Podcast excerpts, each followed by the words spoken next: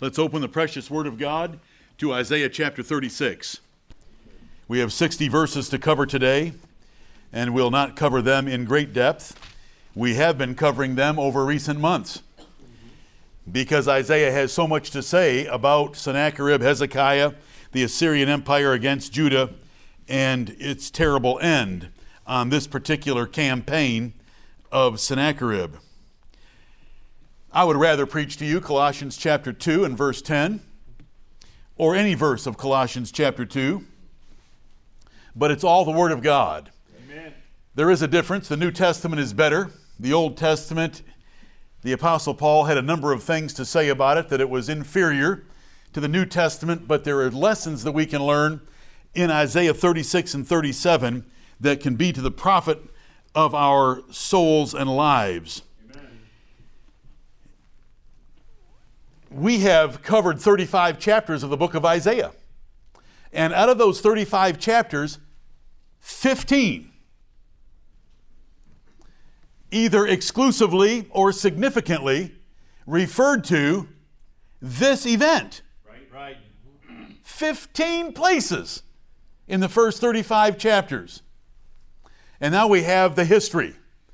Those 15 places were prophecies and the design of the book is to give you Isaiah's prophecies primarily pertaining to Assyria and the nations around him that would be affected by Assyria, then show the history. Then open up the second half of the book, starting at chapter 40, where the prophecies would be more about Cyrus the Persian and Israel's deliverance from Babylon, extending all the way to the kingdom of Messiah the Lord Jesus Christ. So there's three parts. There's chapters 1 through 35 that are prophecies, chapters 36 through 39, where we are right now, that is pure history. It's taken from Kings, 2 Kings 18 and 19, or 2 Kings 18 and 19 is taken from Isaiah 36 and 37. Right. And so we're going to be dealing with history today. It's a little different than the prophecies. It's a little easier, it's a little simpler, and we need to figure out what we should be looking for. In expositing any chapter, there needs to be a strategy determined by God, and the strategy for us today in chapters 36 and 37 are to find the lessons for our lives from the historical account. We will glorify God we will rejoice in fulfilled prophecy. Amen. But let's look for lessons as well. Amen. Chapter 36 is the blasphemous threat of Sennacherib, king of Assyria, through one of his leading captains, Rabshakeh, against Hezekiah and the Jews in the city of Jerusalem.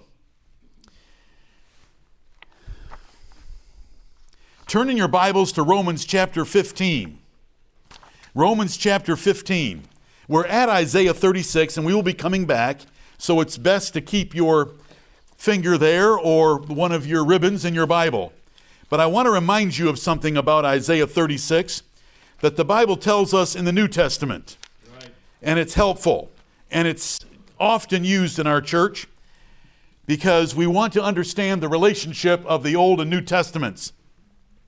In Romans chapter 15 and verse 4, it tells us, For whatsoever things were written aforetime were written for our learning, that we through patience and comfort of the Scriptures might have hope. Isaiah 36 and 37 is given to teach us something. We should learn something from Isaiah chapters 36 and 37. And what we should learn is the patience, how to cheerfully endure negative events and the comfort of God's deliverance so that we would have hope. Our lives should be filled with hope because no matter how bad the circumstances might be, no matter how difficult or complex the dilemma we face, God is able. God is able to resolve either very easily without you lifting, lifting a finger. Right. He is able. And so we should learn how to cheerfully endure negative events, and we should learn the comfort of God having done this before, and that we should endure. In James chapter 5, Job is brought forth as the example. And James writes and tells us that we should learn to endure things like Job did because look at what happened to Job in the end. Right. Look at what happened to Hezekiah in the end. He had two terrible events in the same year. Sennacherib comes to ruin his kingdom and to take him away and ruin Jerusalem and destroy the temple of God, and he had a terminal disease. It wasn't some doctor that said you might die in three years. It was the Lord saying, Set your house in order, thou shalt surely die. He was delivered from both. And it's a great, he has great lessons for us, and we want to learn those lessons today, as Romans 15 tells us. We have been over the Assyrian Empire so many times, I do not need to repeat very much of that. The Assyrian Empire was powerful, it was very cruel, and that combination humbled nations from Afghanistan to Egypt. It dominated the Middle East. The Bible has a number of its kings mentioned, like Sargon and Tiglath-Pileser and Sennacherib that we'll be looking at today, and then Esarhaddon and, and other kings of the Assyrian Empire. Sennacherib was one of their most successful kings, though this expedition or military campaign did not end very well. Right. World history has little value unless one sees the God of history and his will among earth's nations. Amen. So you were so you choose to major in history and you learn what's happened. You know. Big deal. You've learned what's happened. It happened. It doesn't have any bearing on today. It happened. But when you learn it in the light of God's word, Right. then you know that it is his story of his of him working out his will in the affairs of nations. Right. Then it becomes very interesting. Amen. That is my God lifting that nation up and putting that nation down.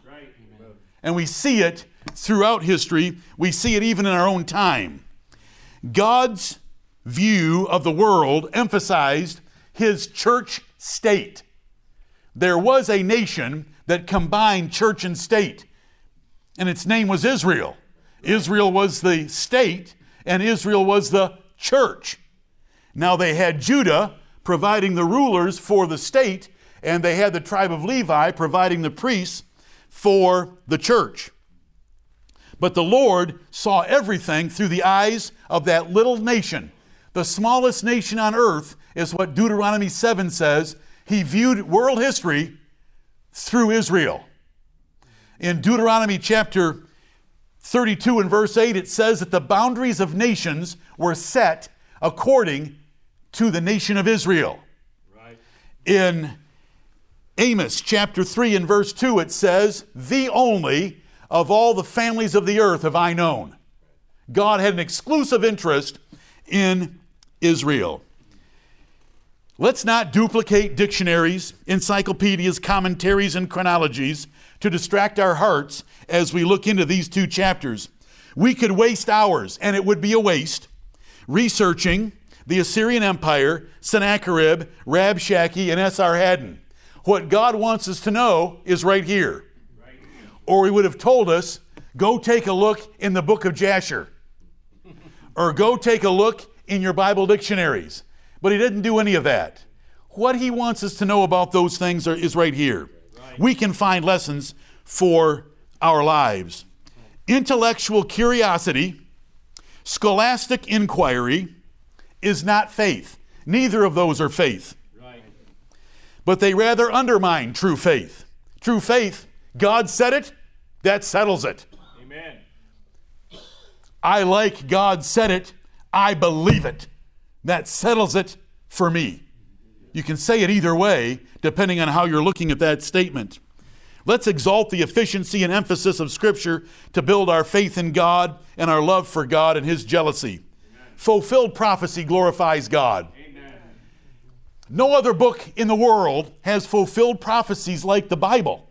The Bible has hundreds of them, with prophecies given decades or centuries, that's hundreds of years, in advance, or thousands of years in advance. No other book has it like the Bible, and the Bible has hundreds of them, and God delights in fulfilled prophecies. as soon as we get to, through these historical chapters and get into the 40s of Isaiah, do you remember? The 40s of Isaiah are going to be God exalting his ability to declare events beforehand right. from ancient time, Amen. the things that are not yet done, that they would come to pass. He knows the end from the beginning, and he determines it all. And there's no God like our God. Amen. The Quran has no prophecies in it because Muhammad wasn't a prophet, let alone the greatest of all prophets. Right. He never prophesied anything. So, how can you call a man a prophet that never prophesied anything? Give me Isaiah. He prophesied a few things. Amen. We've been working through them, chapter after chapter after chapter. Commentators attack the text, alter the text, quote their buddies, multiply possibilities, and miss the lessons. Let's see if we can grab some lessons today. We'll rejoice in fulfilled prophecy, laugh at the overthrow of Sennacherib, rejoice in what God did for Hezekiah, know how safe we are in Christ, and hunt diligently for life lessons. Let me just read a few to you. If I were to stop and explain, we wouldn't get through Isaiah 36 this morning nor Isaiah 37 in the second service. So I'm going to read you a list of lessons. Trials can come, though you have set your heart right, like Hezekiah's revival, and like Job, like Jesus, and like Paul.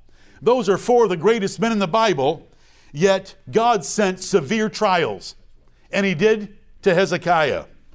That is a lesson taught in these two chapters.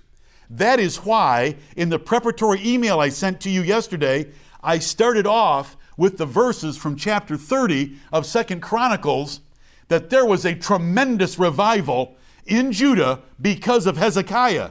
Yet, just 14 years later, he has Sennacherib destroying all of his walled cities except for the city of Jerusalem. Job was a righteous man and perfect in the earth. But look at the trials God sent him. Trials aren't always punishment. Right. Trials are purging our weaknesses, building our strength and our faith sometimes. That is just one of the lessons that we can get. Things can get worse, as in walled cities being taken and a broken covenant by Sennacherib, or like with Jacob or Israel in Egypt. When Moses arrived on the scene, did things get better in Egypt for Israel or did things get worse? Oh, you guys have enough time to talk about going to Canaan? And you're sending this man in here to interrupt my day? Well, I want you to keep the same quota of bricks now, but we're not going to give you any straw. You can search the land of Egypt for it. That is going from bad to worse. Right. In the Bible, Jacob is wrestling with the Lord for his life. He thinks it's for his life because Esau has said he'll kill him. And while he's wrestling with the Lord, the Lord touches his hip and puts his hip out of joint. Listen, those are the biggest muscles of your body. They're out of joint now. Mm-hmm. Things went from bad to worse. Right. And Jacob had to limp the rest of his life. But he was happy limping because his limp meant that God had saved him from Esau.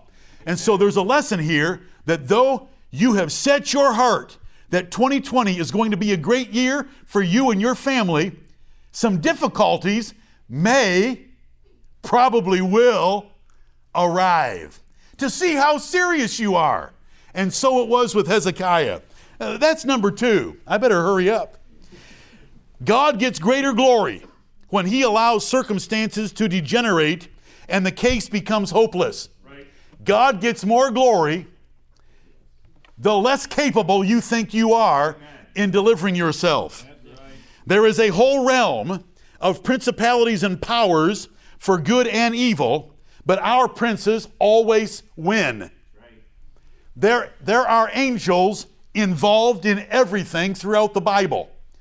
And I thought about starting out this morning with angels, but it is hard to limit the subject of angels because they are throughout the Bible.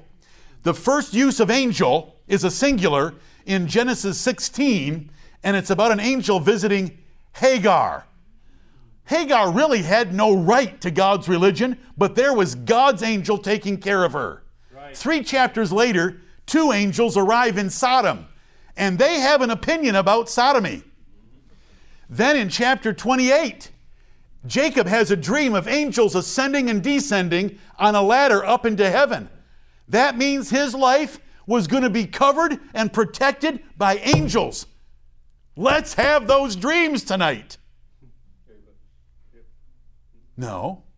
All you have to do is read Hebrews 1 13 and 14 that says those angels were made ministering spirits and are our servants because we are the heirs of eternal life. We are the sons of God and they are not. We are in the inner circle in heaven and they are in the outer circle in heaven, but they are everywhere.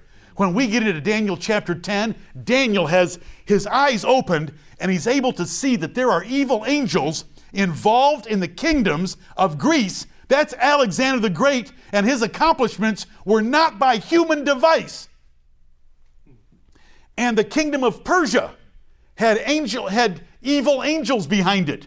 And so Michael, the prince of God's people, went to fight against those angels.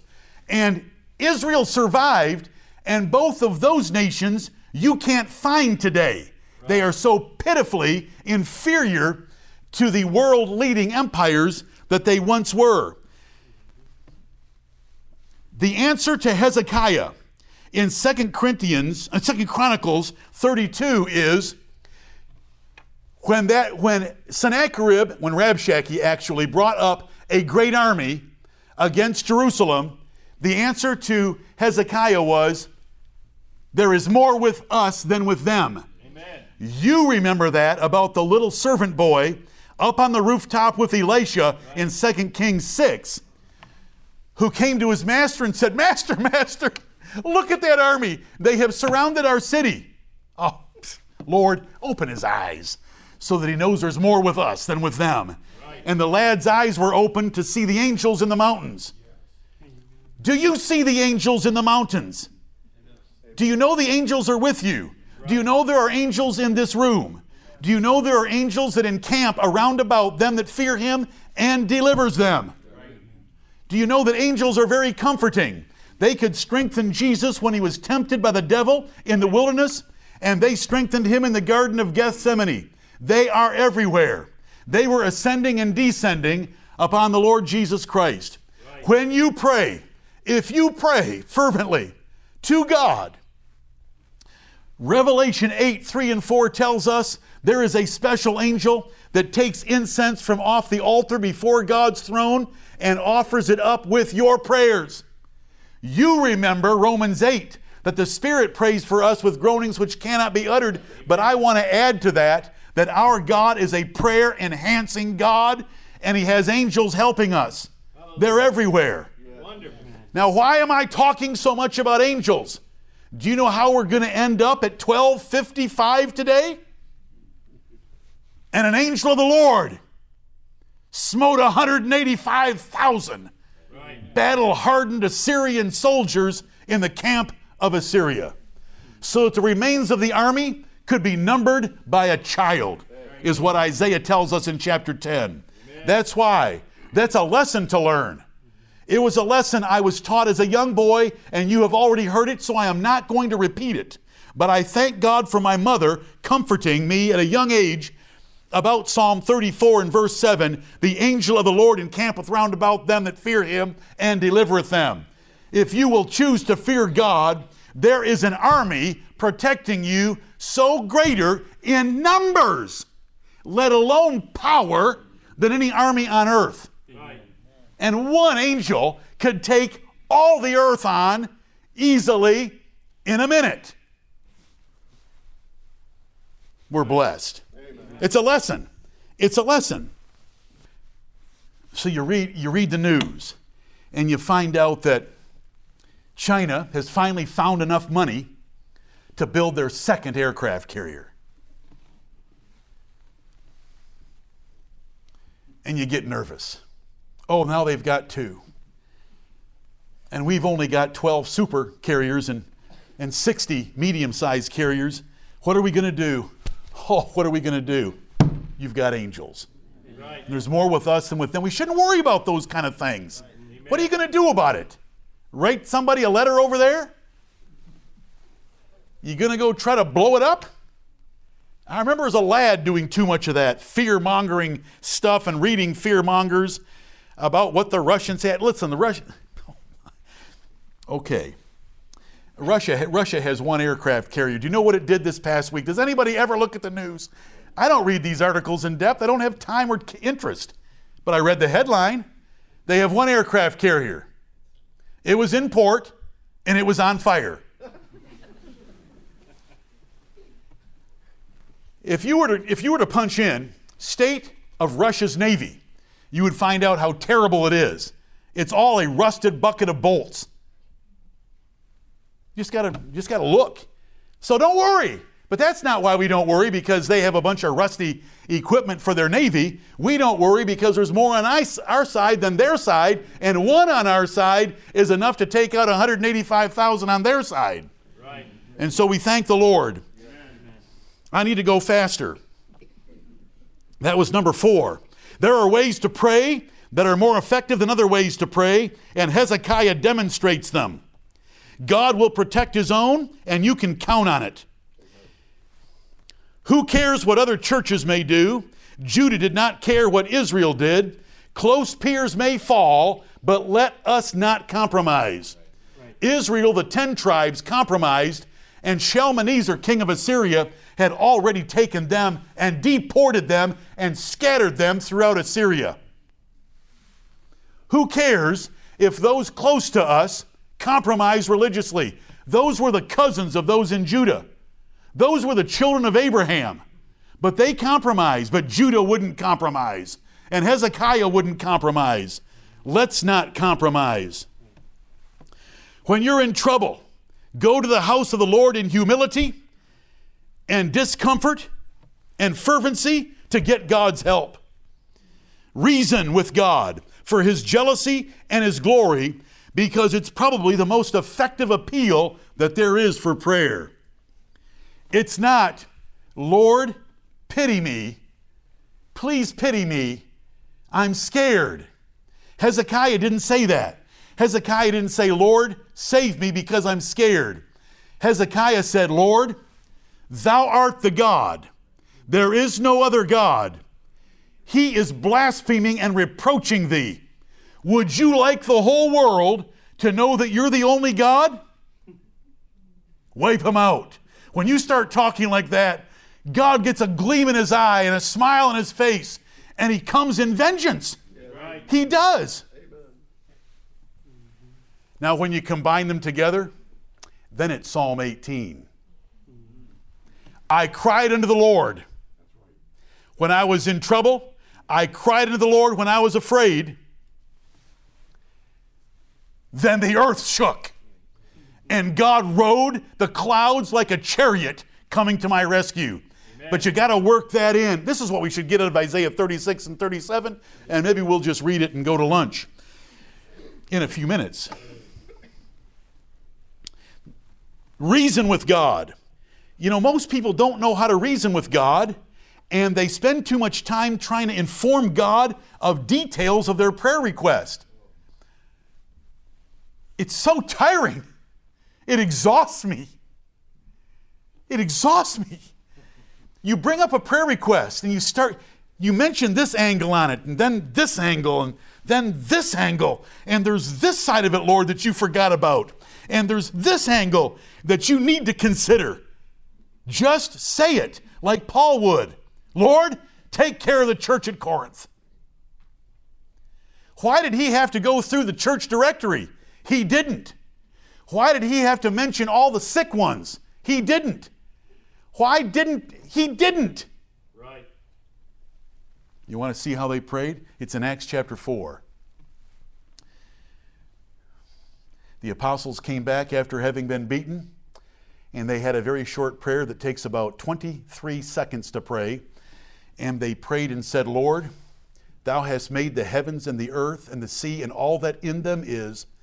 Thou hast created all things, and these people are reproaching Thee and hurting us. Does that bother you? we know that the scripture said in Psalm 2 that the kings of the earth take counsel against your people. What are you going to do about it? And the place shook.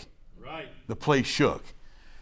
And they were all filled with the Spirit. That's, that's Acts chapter 4. And, and Hezekiah knew this. And Hezekiah knew how to get the Lord's attention.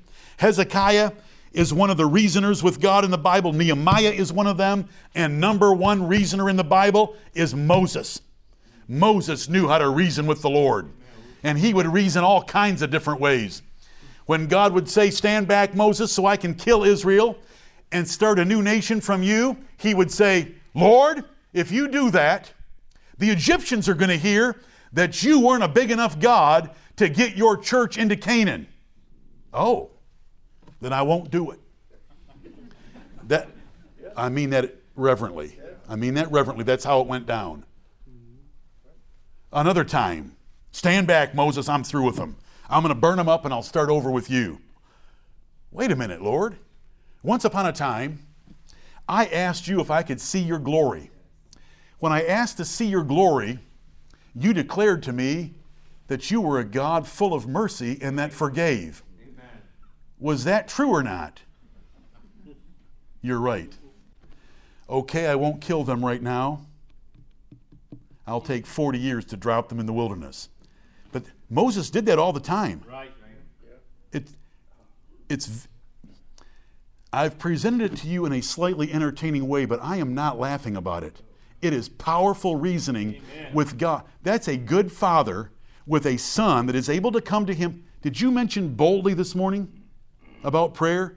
Is that pretty bold? We can go to the Lord and say, wait a minute, you said this, and now you're going to do this? That doesn't match up.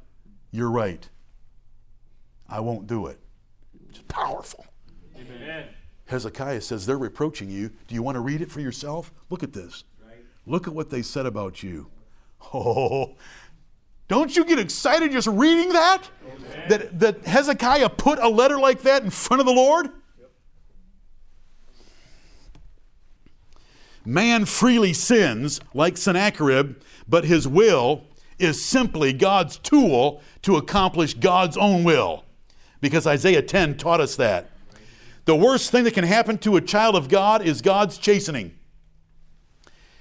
From God's, from God's standpoint and from God's position, which is a proof of love, and it ends. Right. God can save from overwhelming forces and circumstances, for in such he gets greater glory.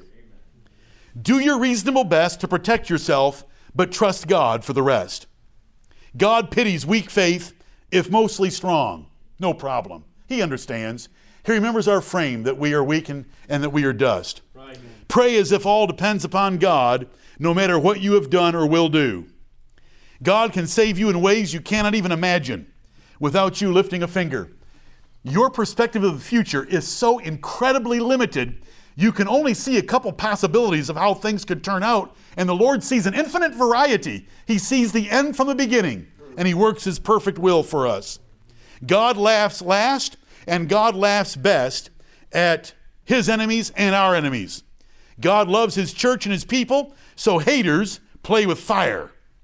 God is jealous, so flirting with the world is spiritual adultery. Do not play games with God's church. Let me remind you of Achan, Ananias, the church at Corinth, and others. God will bring great trials to purge our sins and build our faith. There's power in fervent, righteous, effectual praying, and so forth. Let's go to Isaiah 36 and quickly go through it. The first section is verse 1 Sennacherib's campaign, his military expedition into Judah. Verse 1 Now it came to pass in the 14th year of King Hezekiah that Sennacherib, king of Assyria, came up against all the defense cities of Judah and took them. 14th year. How old was Hezekiah when he became king? He was 25. He's now 39. He had a terrible 39th year. He had Sennacherib came up and come up and wipe out all of Judah except the city of Jerusalem. And there was only a remnant inside the city walls with him. And then he gets a terminal disease in the 39th year of his life. And he had 15 years, the, the terminal disease is going to be chapter 38. Which we'll get to next Sunday. So these two events are in the 39th year of his life. And the Lord adds 15 years to his life, which means he only lived to be 54, and he's one of the four best kings of Judah. Right. He had a great life. He was thankful for the 15 years. In the fourth year of Hezekiah, Shalmaneser had come and taken the 10 tribes captive. He besieged Samaria, the capital of the 10 tribes, for two and a half to three years. And the sixth year of Hezekiah, hauled them off and deported them and scattered them throughout Assyria. But now we have the 14th year. Hezekiah is 39. As soon as he took office, the first week, he was bold about starting a revival in Jerusalem. Right. He called for the bolt cutters and he went down to the temple, which had been chained up by his father, the wicked Ahaz. It's terrible what we read about families in the Bible and the generational weaknesses from one generation to the next. Hezekiah is one of the greatest kings of the, of the Bible, one of the greatest kings in the lineage of the Lord Jesus Christ, one of the top four kings. He was the king that trusted God the most. That is what the Bible says about him in 2 Kings 18 and verse 5 that he trusted God more than any king before him and more than any king after him right. because he was in dire straits from a physical health standpoint and a marauding army outside his city walls. So he's honored for that. But his father was wicked. Ahaz was a terrible king. Ahaz was a terrible man. And Hezekiah's son that began to reign after Hezekiah died was Manasseh, who was the worst king in the history of Judah. Lord God, have mercy. Have mercy. So in this 30 in this 14th year of King Hezekiah's reign, in his 39th year of life, Sennacherib, the mighty king of Assyria, came up and took all the walled cities. The in the annals of Sennacherib's expedition into Judah, there are 46 of these cities mentioned that he took by siege, and it didn't take much because they were small cities and small walls. And he took 201,000 captives and just devastated the land like the 15 prophecies in Isaiah had told us in advance. There have been and there will be times in your life when temptations and trials arrive they might come right after you have turned the corner and sought God zealously. Jesus Christ, as soon as he was baptized, the Spirit, it tells us in the Bible, immediately drove him into the wilderness right. to be tempted. These difficulties might involve opposition that overwhelm and numb your mind. The adversaries might gain a great advantage. They might take your fenced cities. But recall this Bible story. God allows adversity to purge dross out of your life and to get himself a greater name in victory. There is no adversity, enemy, dilemma, or problem that even amounts to a gnat against the God we worship, and he's our Father in heaven. Hezekiah sends some ambassadors out to meet Rabshakeh, the ambassador of Sennacherib, verses 2 through 3. And the king of Assyria sent Rabshakeh from Lachish where Sennacherib was besieging that Philistine city, to Jerusalem unto King Hezekiah with a great army. Let's say he brought 200,000 into Judah. Rabshakeh could have brought 100,000 against Jerusalem and still left Sennacherib with 100,000 at Lachish.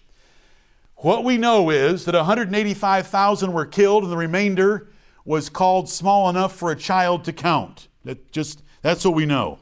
And he stood, Rabshakeh stood by the conduit of the upper pool in the highway of the fuller's field. Then came forth unto him Eliakim, Hilkiah's son, which was over the house, and Shebna the scribe, and Joah, Asaph's son, the recorder. So these are the ambassadors sent from Hezekiah to Rabshakeh, who is representing King Sennacherib. I want you to note as we move on I want you to note that Eliakim was over the house, right. and Shebna was only a scribe. Mm-hmm. Now, we met these two men in chapter 22. In chapter 22, Shebna was over the house.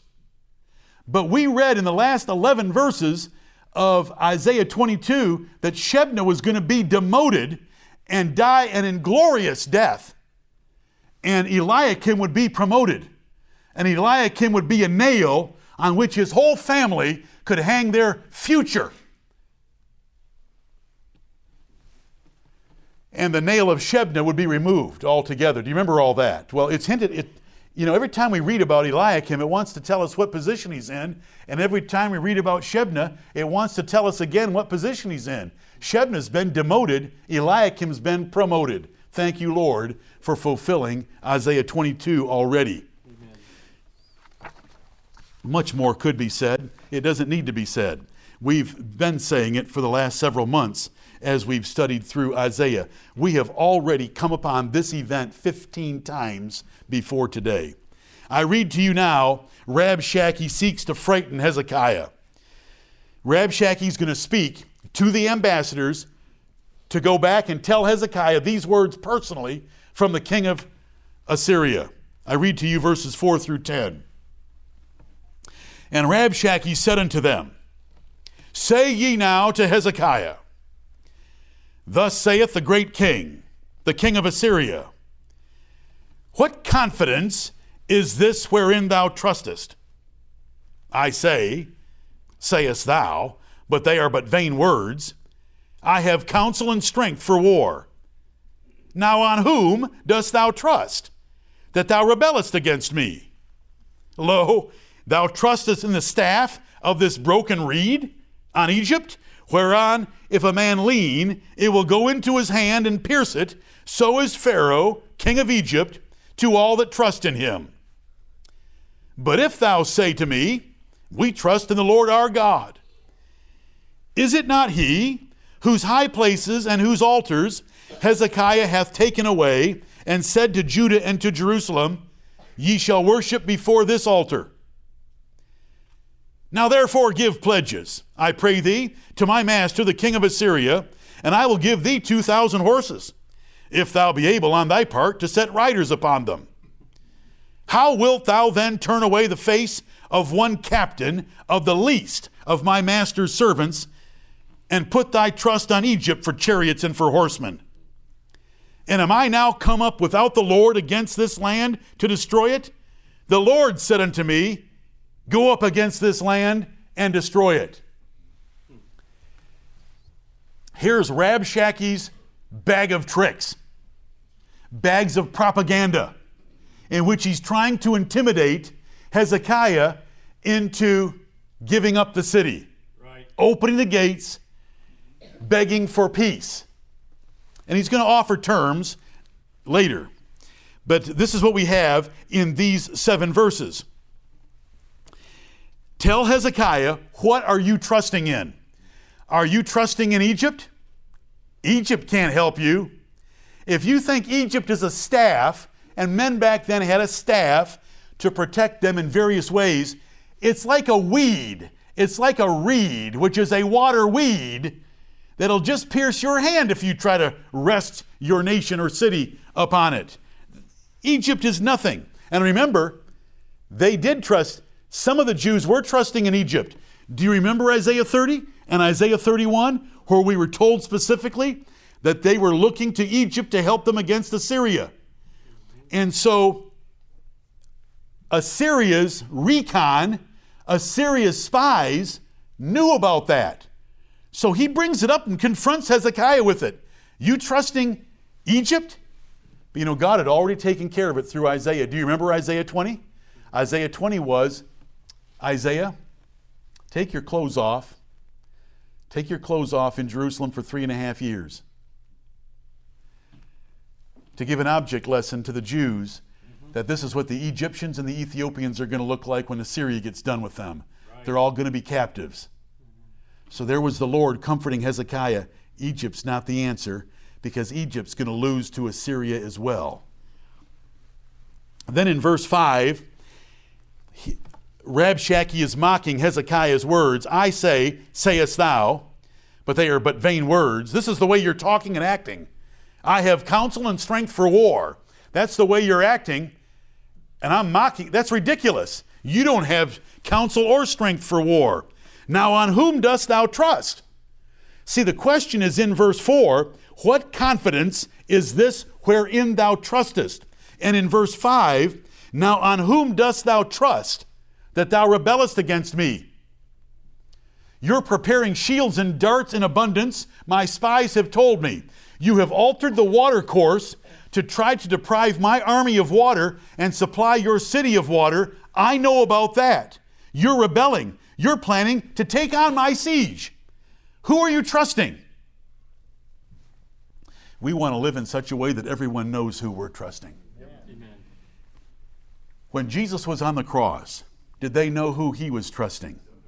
Was it Egypt? No. Was it shields and darts in abundance? No. He trusted in God. Let God deliver him. God did deliver him. Amen. That was an answered prayer. And it wasn't much of a prayer because those were his enemies. Let's, let's live our lives in such a way that everyone knows we trust God for bodily health, for finances, for family, for politics, for nation, for safety, for all of it. We trust Him. Let's just let it be known and let it show that we trust the Lord. 6, verse 6 Lo, thou trusteth in Egypt, forget it. If you try to trust him, he'll just pierce your hand. Pharaoh, king of Egypt, is no help to those that trust him. And we've been over this for, for hours, brethren. I'm not going to elaborate on it. Verse 7 But if thou say to me, We trust in the Lord our God. Well, if you trust in Jehovah, notice the capitals. If you trust in Jehovah, the other nations knew that the God of the Jews was Jehovah. If you say that you're trusting in Jehovah, Jehovah is angry with you right now because you have diminished his worship. Because Hezekiah has had you tear down all the groves and all the high places throughout Judah, and there's only one altar left. And you know, like I know, that God's got to have a whole lot of altars to answer your prayers. You've diminished his religion by it all collapsing back to the one altar in the city of Jerusalem. Well, guess where God wanted his worship to come from? The one city of Jerusalem. And so that is Sennacherib's and Rabshakeh's observation of Hezekiah's revival has diminished religion. You know, people may look at the way we worship and say, well, why don't they do this and why don't they do that? Why don't you look at the Bible and ask us a Bible question? Right. We want to do it God's way. We don't need a pipe organ to get in the mood for Jesus Christ. We need Colossians 2:10a to get in the mood for Jesus Christ. And so they look at us and they can't understand, well, how's God going to accept your worship? Because it's biblical. Right. And how was God going to accept Hezekiah's worship? Because it was biblical. God picked that city for his altar and for his temple and for his priests. And so that's what verse 7 is referring to. Rabshakeh is saying, wait a minute. You've taken down the high places and the altars where Jehovah was worshiped. And you've only got one altar left. Oh, all you need is one altar. Amen. Every one of you, you only need one altar. And that's to get on your knees and go to the throne of grace. Right. To obtain mercy to help in time of need.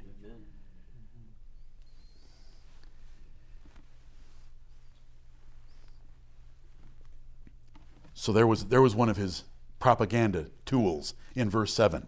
We come to another one in verse 8. This is mockery. Listen, go back to Hezekiah and tell him that if you'll put up some pledges in case the horses are lost, give us a security deposit on 2,000 horses. We'll give you 2,000 horses. Well, you won't have the men to put on them, will you? Now, this, this is a subtle blow. How many horses did a godly king in Israel have? Zero.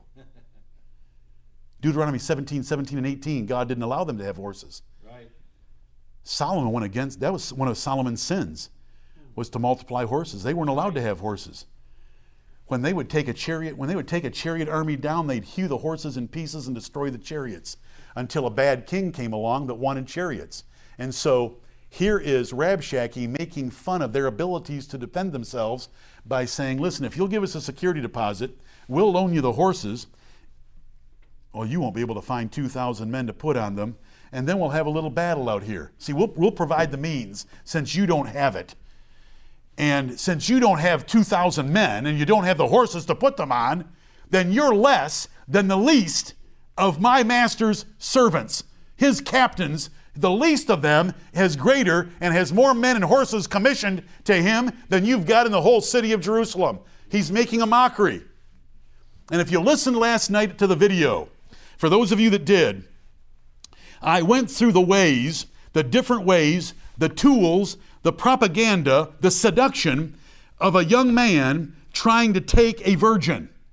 And this is it right here. If, if you will convert these over, they're beautiful. He appeals, he threatens, he mocks, he forces. But God's going to answer soon.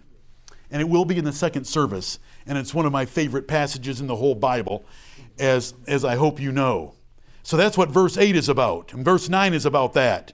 This is one of his propaganda methods is mockery that you have no ability to defend yourself. I've got extra horses. I'll put up the 2,000 horses. Do you have 2,000 men that even know how to get their feet in stirrups? And fight war from the back of a horse. That's cavalry. How will you turn away the least of my captains? How will you put your trust on Egypt for chariots and for horsemen? I have so many, I can crush Egypt, which they did. Verse 10 here's another one, another tool. Am I now come up without the Lord against this land to destroy it? The Lord said unto me, Go up against this land and destroy it. Girl meets boy. Girl says, I love the Lord. Boy says, I love the Lord too. This is it right here. Are you all listening? There's lessons to learn. And so Sennacherib with Rabshakeh says, Listen, I know if you're trusting in the Lord, it's not Egypt, it's not horses. If you're trusting in the Lord, remember, the Lord sent me. I'm here to do His will. He told me to come into here and destroy your city and destroy Judah. It was a lie. There's numerous reasons why it was a lie. It was just one of his propaganda methods. And so it brings us to the next section. Rabshakeh now moves from trying to intimidate Hezekiah directly to intimidating and frightening the Jewish men, the inhabitants of Jerusalem, the remnant that are left inside the city walls, and it's verses 11 through 20. Then said Eliakim and Shebna and Joah unto Rabshakeh, Speak, I pray thee, unto thy servants in the Syrian language, for we understand it. And speak not to us in the Jews' language, in the ears of the people that are on the wall. Was that wise or foolish? Do you, do you need help with that verse? That was really foolish to tell an enemy what your weakness is. And what was the weakness? The morale of the inhabitants of the city. And so does Rabshakeh say, You're right since it's just a little, a little Paris peace talks here between you and me, I'll speak in Syrian. Are you kidding? Watch what happens. But Rabshakeh said, Hath my master sent me to thy master and to thee to speak these words? Am I just coming here with a message for Hezekiah and you three? Wrong. Hath he not sent me to the men that sit upon the wall, that they may eat their own dung and drink their own piss with you? I'm not coming with some private lesson. I'm coming with a public warning to everyone in the city of Jerusalem that after I've besieged this place for a few weeks, you'll be eating your own dung and drinking your own piss. Those are extreme conditions. We live comfortably today, don't we? We do not even know the concept of a siege. Right. Not only did they eat dung, drink piss, eat dove's dung, I'm referring to the siege of Samaria, right. and eat asses' heads, they ate their children. We have no idea about hunger. We have no idea about a siege. We have no idea about starvation. He got the attention of the men on the wall with that one. Then Rabshakeh stood and cried with a loud voice in the Jews' language. Oh, there's a morale problem in the city. Oh, I'm going to shout it out now in Hebrew. And said, Hear ye the words of the great king. Not the little mouse like king you have named Hezekiah, the great king, the king of Assyria. Thus saith the king Let not Hezekiah deceive you, for he shall not be able to deliver you. Folks on the walls, population of Jerusalem, do not let your king deceive you. He can't save you. I represent the great king of Assyria. Neither let Hezekiah make you trust in the Lord. See, verse 14 is Hezekiah's defensive measures of water supply being rerouted and an abundance of shields and darts. Verse and, and repairing the wall. Those are the four things we're told about. Neither let Hezekiah make you trust in the Lord, saying, The Lord will surely deliver us. This city shall not be delivered into the hand of the king of Assyria. Rabshakeh is quoting Hezekiah and mocking him. Hearken not to Hezekiah, for thus saith the king of Assyria Look at this seduction. Make an agreement with me by a present, and come out to me, and eat ye every one of his vine, and every one of his fig tree, and drink ye every one the waters of his own cistern, until I come and take you away to a land like your own land, a land of corn and wine, a land of bread and vineyards. I love you. I want to treat you right. This, he sounds like one of the kindest gentlemen in the whole Bible right here. I hope you're all listening. There's so many ancillary lessons that we can get from this kind of language, right. this kind of seduction, this kind of propaganda in order to seduce the virgin daughter of Zion. Well, this sounds fair enough. Would you rather take this than die? Yeah, yes, I would. Listen, if he's, if he's going to let me go home, I can leave Jerusalem and go to my farm, get my farm straightened out, eat from my own fig tree, eat from my own vine, drink water out of my oh, I love the water out of our well. Don't wife, isn't it the best water? The water out of our well? And then I'll come in a couple of years and take you, I'll take you to Assyria and give you a land just like your own. Does that sound better than dying by starvation? It does. What's the problem? Thou shalt not commit fornication with the world. I gave you the city of Jerusalem because that is my place on all the earth. Right. Mount Zion and my temple there is the place where I want to be worshiped, and I have given it to you for you to keep it and to defend it and to keep my worship going there. So they didn't have a real choice. But it sure would be tempting to think, oh, wow, just open the gates and he's going to let us go home. And he'll come back in a year or two when he's done with this particular military campaign and lead us to Assyria to a land just like our own. That's a whole lot better than dying.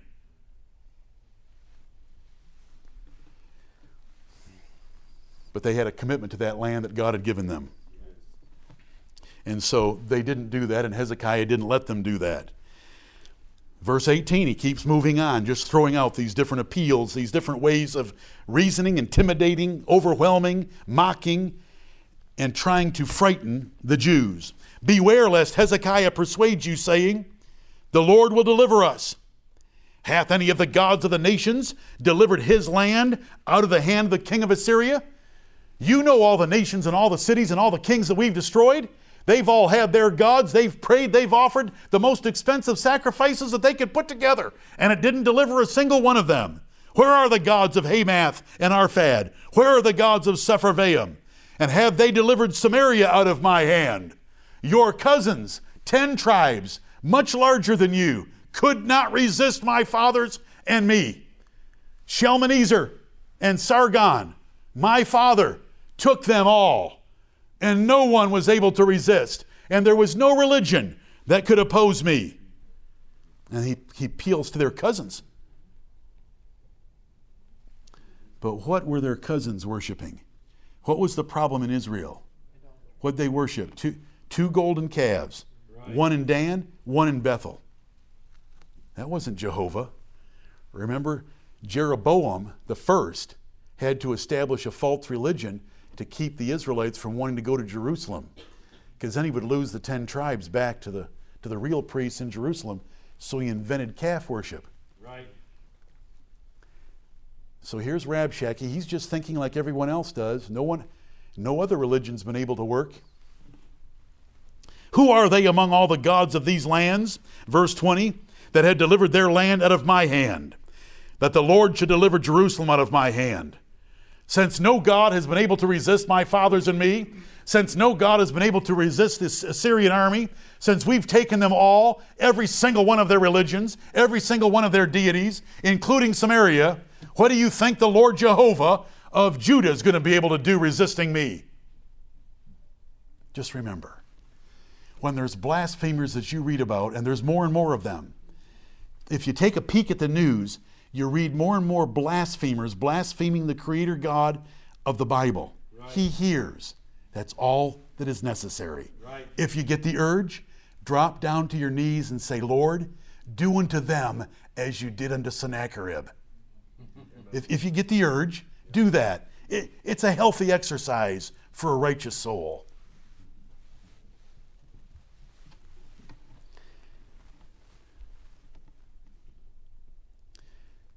Rabshakeh saw this one altar. He's going to point out in the next chapter the images in Jerusalem were just pitiful compared to the images of other gods. Do you know why Psalm 115 says, The heathen say, Where is now their God? Because they looked in Jerusalem, they'd come, they'd come for business, and they'd look around in Jerusalem, Where's their God? They don't even have one. Do you know what the answer is in the Psalm 115? But our God is in the heavens. Amen. He hath done whatsoever he hath pleased. Amen. I want you to appreciate that because in the next chapter, the spies from Assyria are going to say, You don't even have images comparable to the images of the gods we've destroyed. We don't need an image, brethren. You know, people, if you are a Roman Catholic and you were to come into our church, you call this a church? Where's your stained glass? Where's your paintings? Where's your statues? We don't have anything except Bible worship. And that means God's on our side, like God was on the side of the Jews in Jerusalem. Amen. They held their peace. The three representatives of Hezekiah held their peace and answered him not a word for the king's commandment was, saying, Answer him not.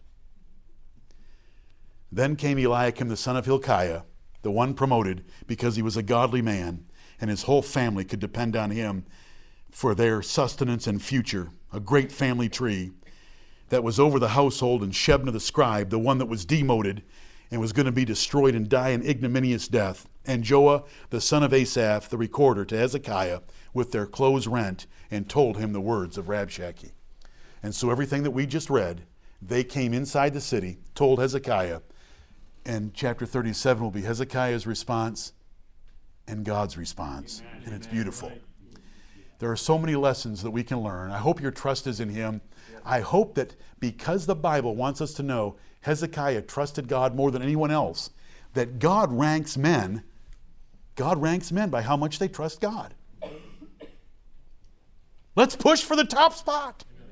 Let's push for the top, not for our praise. We don't want to be found in a Bible verse. We just want God to delight in us, knowing that we trust Him Amen. in everything of time and eternity. May the Lord bless the preaching of His word. Amen.